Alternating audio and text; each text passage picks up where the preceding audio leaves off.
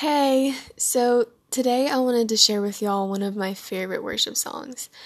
And I say one of my favorite because there are so many and they all speak to me in different ways. So this one is called Another in the Fire and it's by Joel Houston and Chris Davenport. And in the first chorus, it goes like this. There was another in the fire standing next to me. There was another in the waters holding back the seas. And should I ever need reminding of how I've been set free, there is a cross that bears a burden where another died for me. And so there are three different choruses in this song, and each one has a different ending to it. But each time it's referring to God standing right beside us because He loves us and wants to protect us. He will always be there in the fire with us. He will always be holding back the seas so that we can walk through them. And it doesn't matter what what we're going through. He will always be there for us.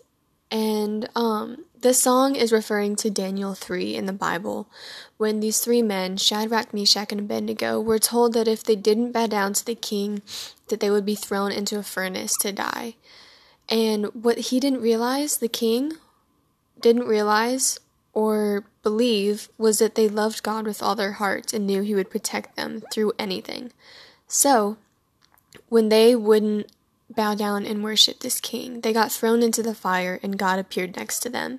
And when King Nebuchadnezzar thought that they were gone and dead, he saw four men walking around in the fire. The fourth person was God, and when the king saw that there was a fourth person in there, he called to Shadrach, Meshach, and Abednego to come out. And they came out unharmed and the exact same as they were before they, they were thrown in. They had no ashes on them, their clothes were not burnt anywhere, they were perfectly fine. And the king Nebuchadnezzar began praising God. They were right. God had protected them because they refused to bow down to a false king. There is only one king in the world, and that king is God. And I just love this story so much because it reminds me that no matter what I'm going through in life, God will always be the fourth person or the second person in the fire with me. And He will always be wrapped around me as a shield and protecting me, and He'll be there for y'all as well. And in Luke 10 27, it says, Love the Lord your God with all your heart, and with all your soul, and with all your strength, and with all your mind, and love your neighbor as yourself. And these are the first two greatest com- commandments that God gives us because they're the most important. To love God with all that we have and to be able to trust Him is so important in our lives. So, Anyways, I hope y'all love this and will be touched by it. Have a great day. God loves you.